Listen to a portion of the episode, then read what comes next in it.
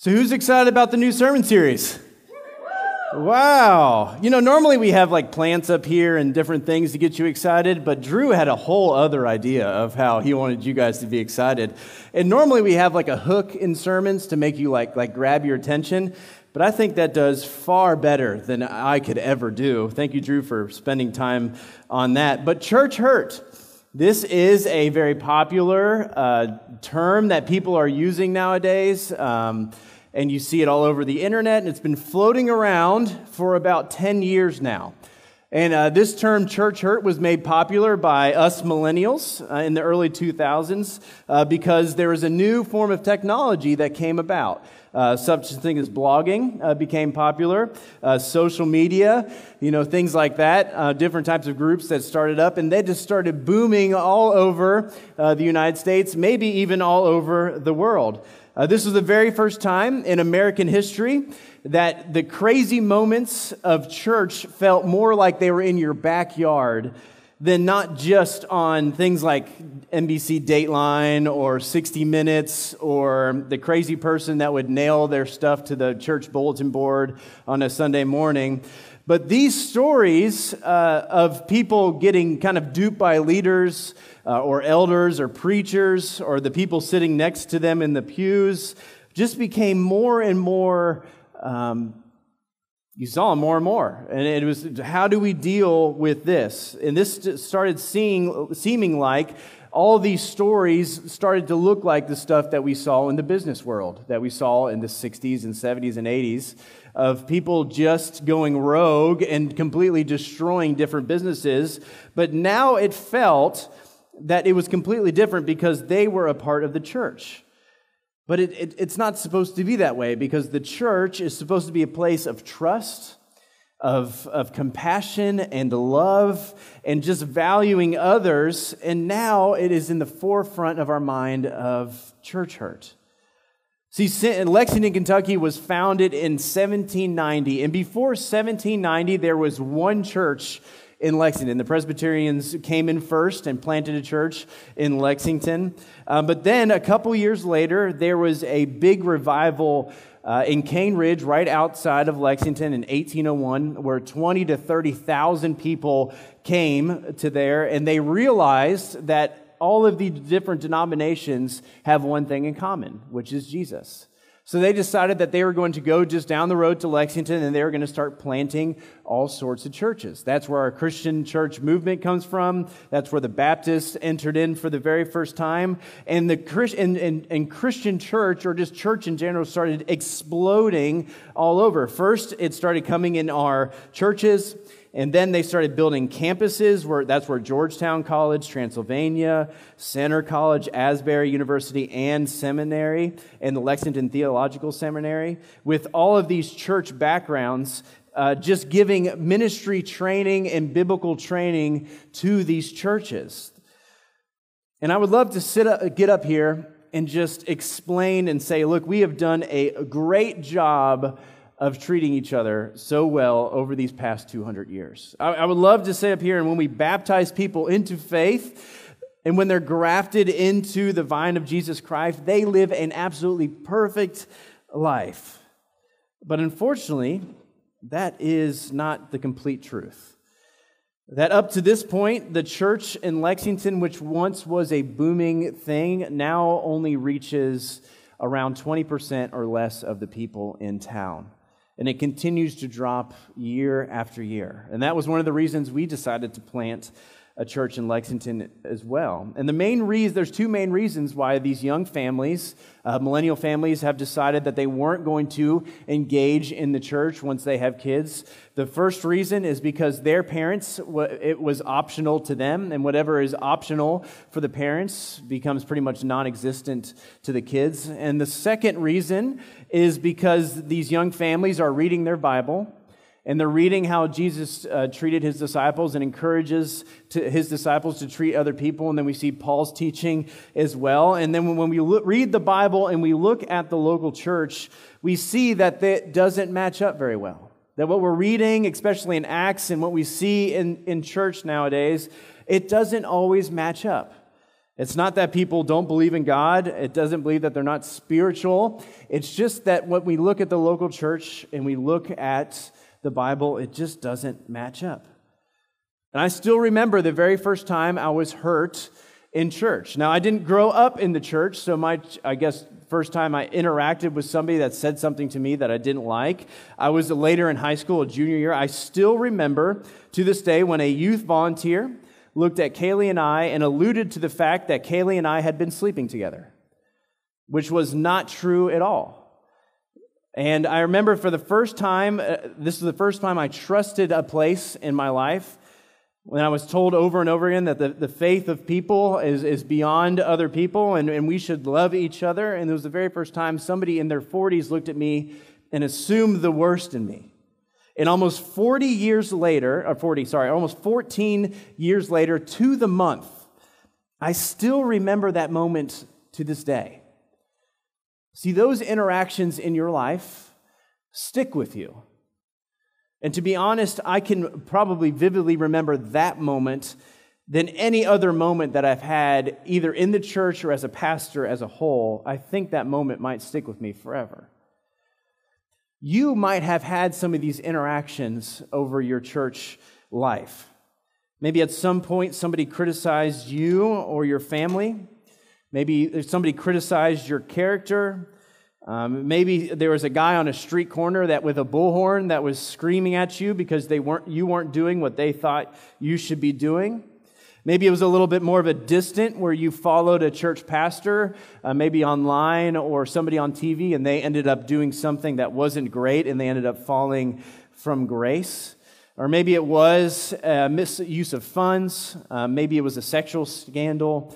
Maybe it was just a, hype, uh, um, a hypocritical teacher in your life. You know, the list goes on and on. And I think if I say all those things, many of us can relate to this today. It's a hard pill to swallow that this, this movement that, that's been over 2,000 years, that started just down the road, the people in leadership, people in faith, even all the way to creation, this has been going on for a long time. I mean, we can even go back to the beginning of the Bible where we see stories like Cain and Abel.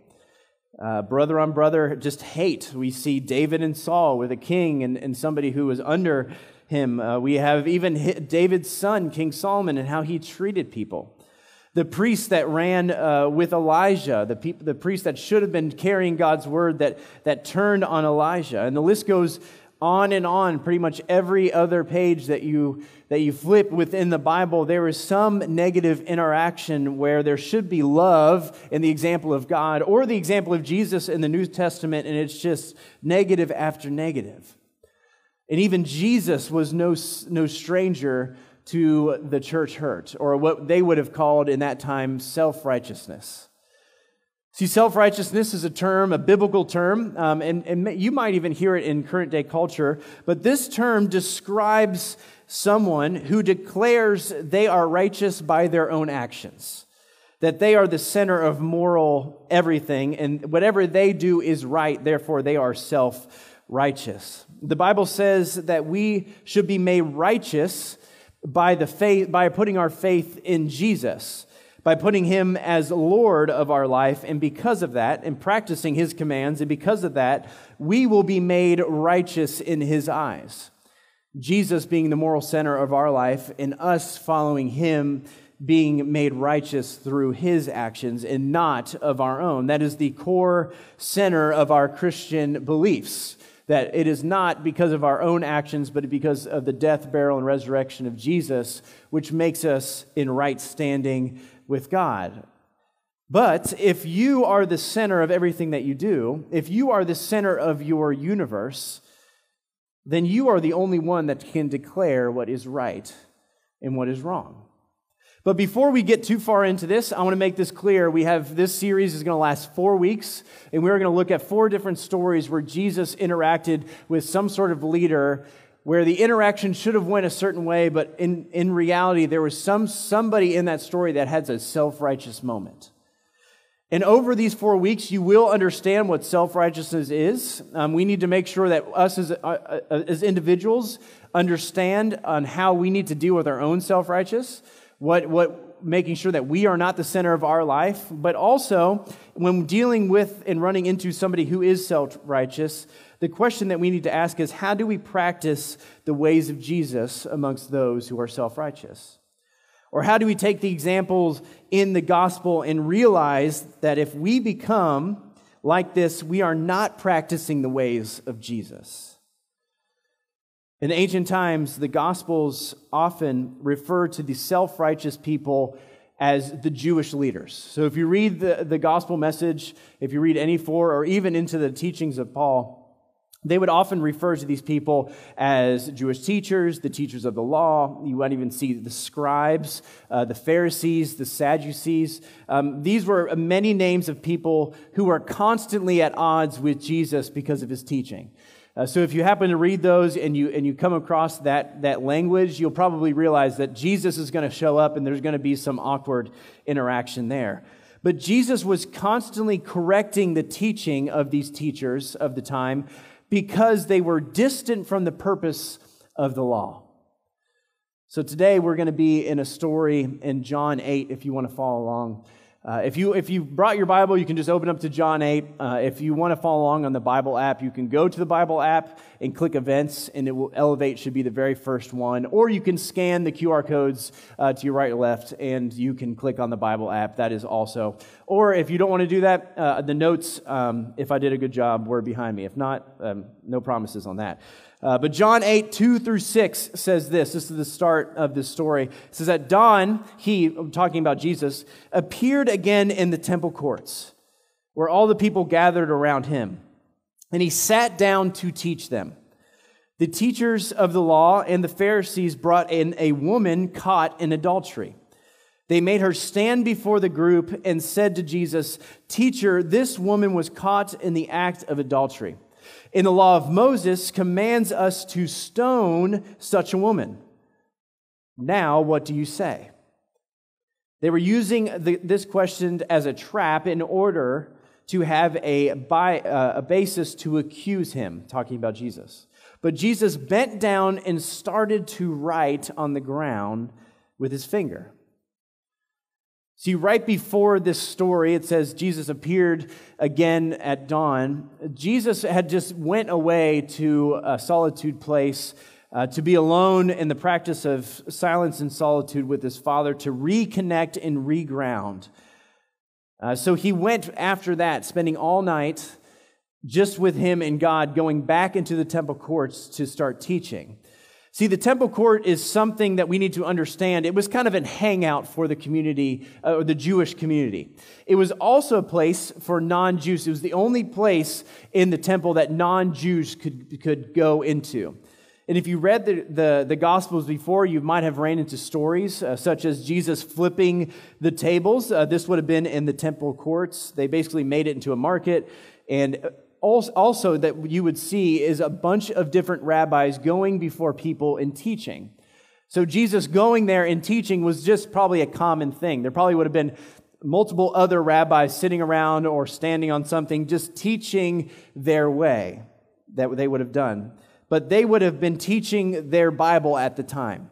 Uh, in, in the Old Testament, this would have been called the Torah, which is the first five books of the Bible. Um, that was their Bible of the time. And they would basically just debate issues. They would talk about common issues and relate it to the Bible, kind of, their Bible, kind of like what we do today. But if you had sinned or if you had fallen short of what the Torah had said or the law had said, you would go into this temple court and you would ask and you would present and you would do the necessary things to be cleansed of your impurities. And that was something that the teachers would have been uh, interacting with. There was a lot going on in this temple courts, a lot of different groups, a lot of different pockets, a lot of different teachers. But in this specific part of Jesus' ministry, he would have spent a lot of time teaching because Jesus, at the, at the beginning of his ministry, was just a teacher. He was a rabbi. He was just like all the other ones. And he was bringing his new way of teaching the law just like the others would have been. If you were here in the last series, you realize that the teaching that the rabbi would have brought would have been called their yoke. So Jesus was presenting his yoke or his teaching to people, trying to get people to follow him.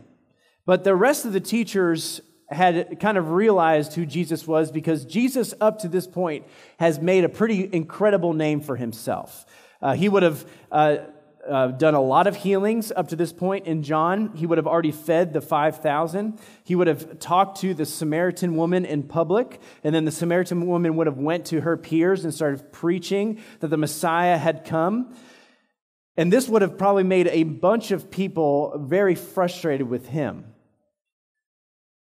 This would have happened multiple times in interaction with him, referencing that people would have been frustrated with him.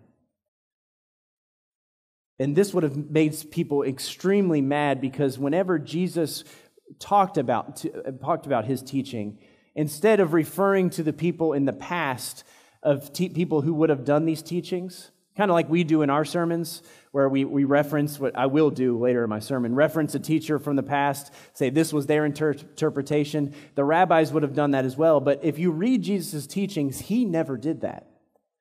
He never said, Rabbi so and so said this. He just said, I have come and I say this. He said, Truly I tell you. And he said this over and over again. If you read the Sermon on the Mount, just one example, he said, I, You have heard that it says eye for an eye and tooth for a tooth. And then Jesus' response is, But I tell you, do not resist an evil person. If anyone steps on you or anyone slaps you with, uh, on your right cheek, turn to them the other cheek. And Jesus would have done this over and over and over again. And the Pharisees would have been started to catch on to this and realize that this Jesus was not like everybody else. So we have this interaction where it says the Pharisees brought in a woman caught in adultery. What the author of this book does not explain and I think that we need to understand in the background of this is how was how did this woman get here? How did this woman get caught in the act of adultery? And I'll, well, I'll ask you that question. How would you catch somebody in the act of adultery? Would you like hide under their bed and just wait and just hope that you know? Or would you like hide in their closet and just like wait for noises and then pop out? Is that something that you would do? Would you peek through their window or just like walk by their house over and over again every time somebody's somebody would walk into their to their house just hoping that you would see somebody and then jump out and say, well, "Hey, gotcha." Is that what you would do? But here's the thing that, that is just assumed in this scripture that, that the writer John does not talk about. No matter how you put it, if you catch somebody in the act of adultery, 90, 90%, of the, uh, 90% of the time you just sound like a creep. And if you drag a woman across the town and you throw them in the center of the church, whether it's in America or even back then, you look and sound like a creep. And I'm just going to let you guys know a peeping Tom is always a creep no matter what he sees, every single time.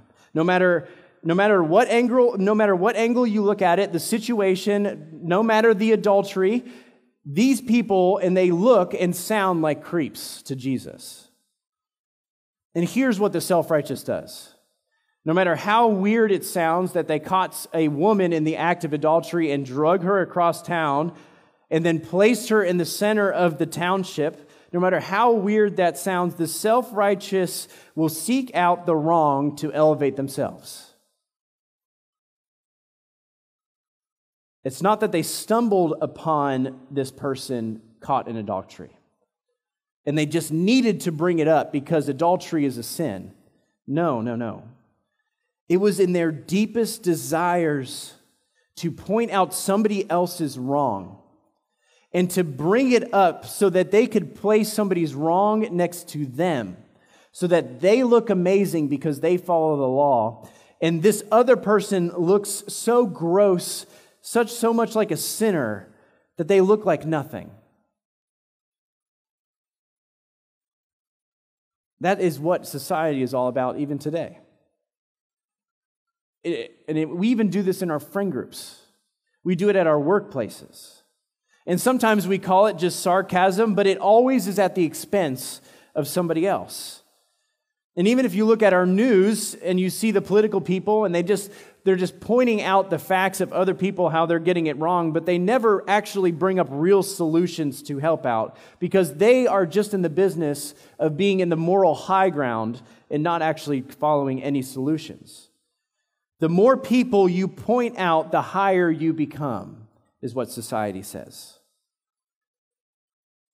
What better way to do than to do that at the expense of some lady?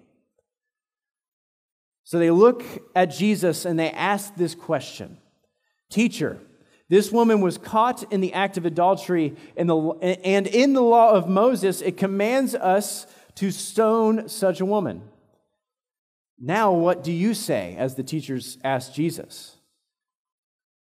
And then it goes on, John gives a little, a, a little information. It says they were using this question to trap Jesus.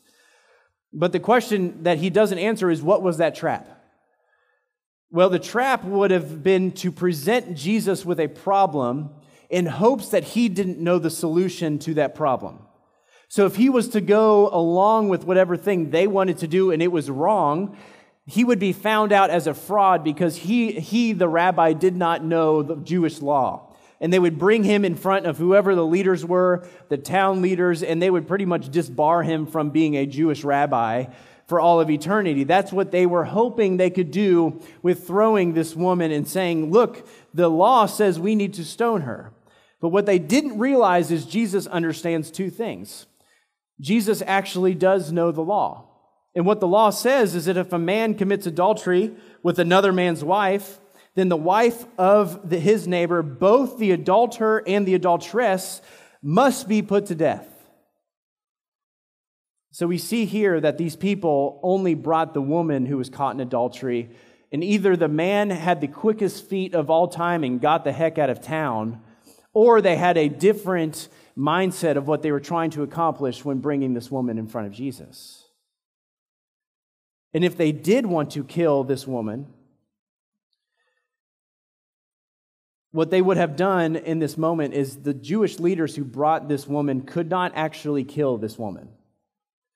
That there's actually a hierarchy to this. That if they found somebody that was caught in adultery, you couldn't just grab them, put it in front of people, and just have everybody kill them. No, there was a process to it, as there should be. It shouldn't just be acting like the wild, wild west of ancient times, but there was a process of if somebody was caught in adultery, it would go in front of the Jewish leaders. And then because they were in Rome, they had to go to the Roman courts, and the Roman courts had to agree with it as well. And Jesus knew every single part of this. But what the Jewish leaders wanted is they wanted just the win. Either way, they just wanted to win. So they created two different options for them to win. One win was, to, well, they got rid of an adulteress. They, they killed this woman. They convinced a bunch of people to stone this person. And then the second win, if it would have happened, was they would have got rid of Jesus. But either way, the, the self righteous person always wants to look victorious.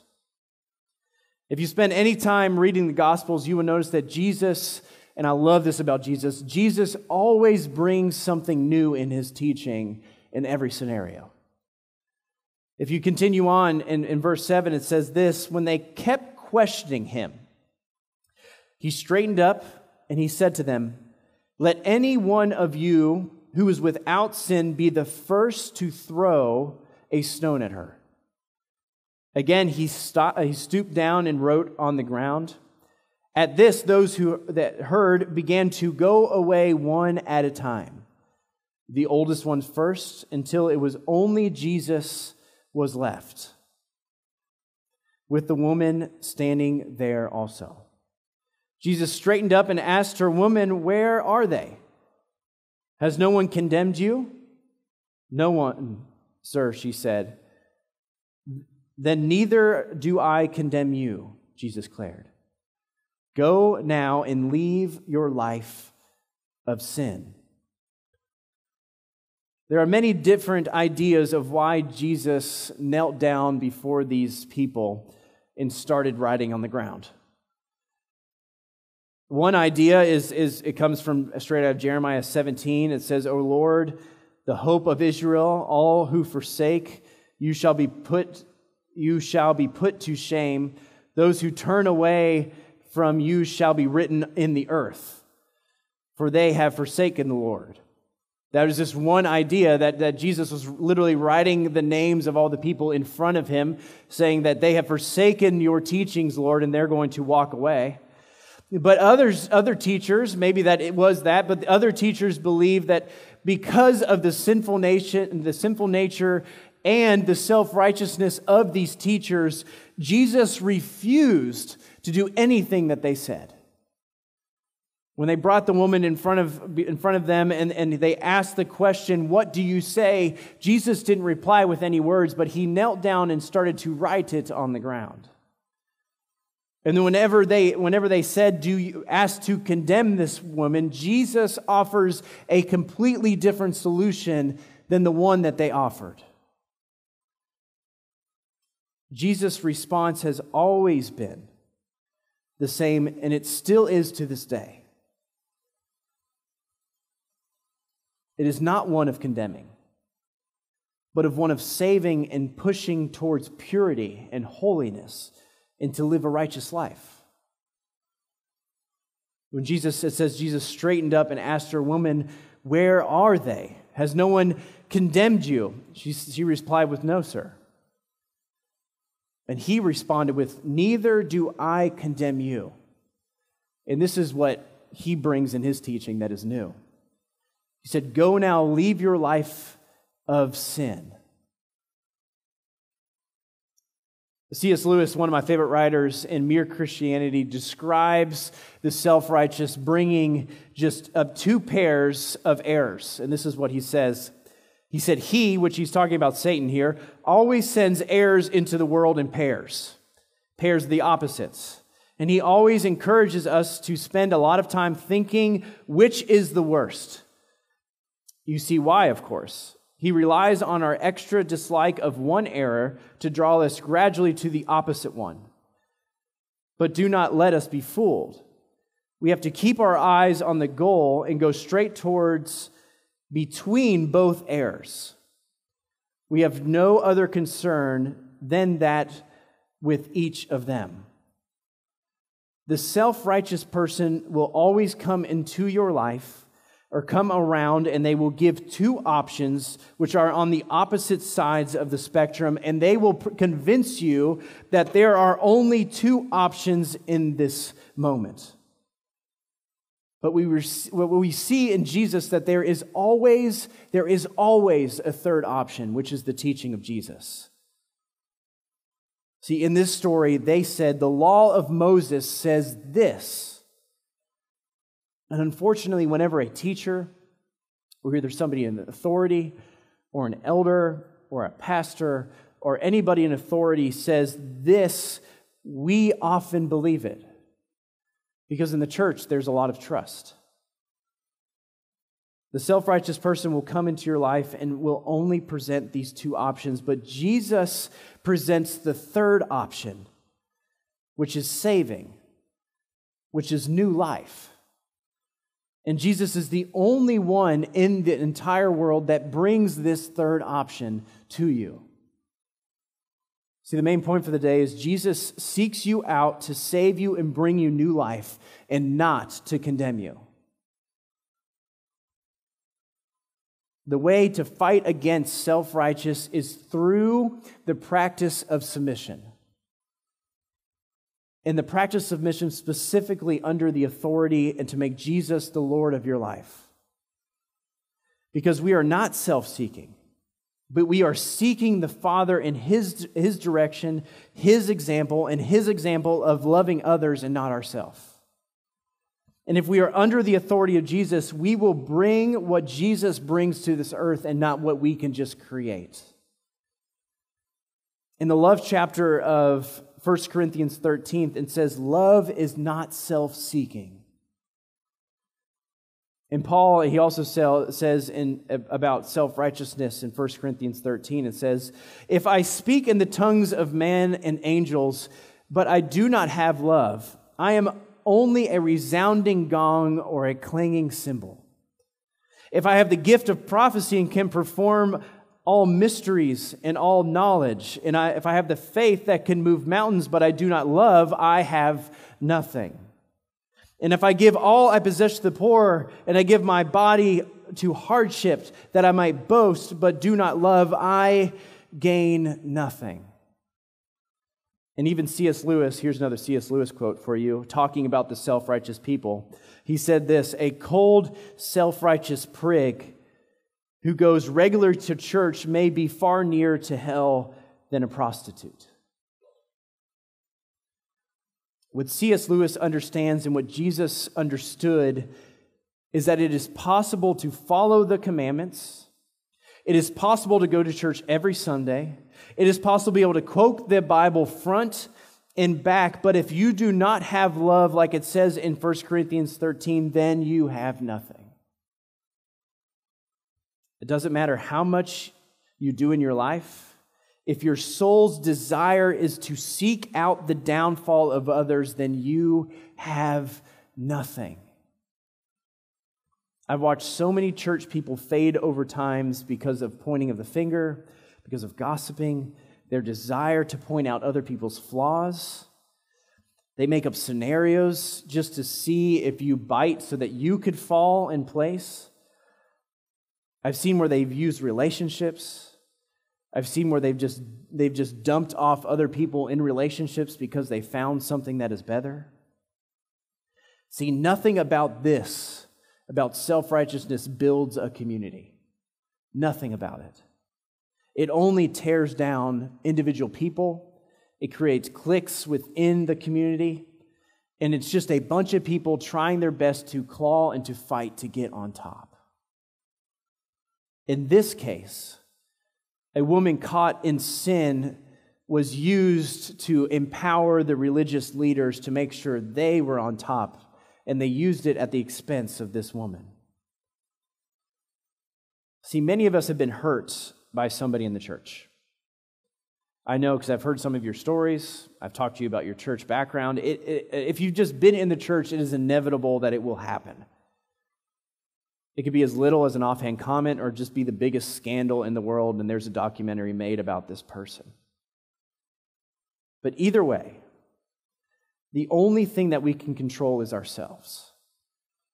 And we can control by, by following the example of Jesus and not becoming what we have seen in the past, but going about it with that third option that Jesus brings.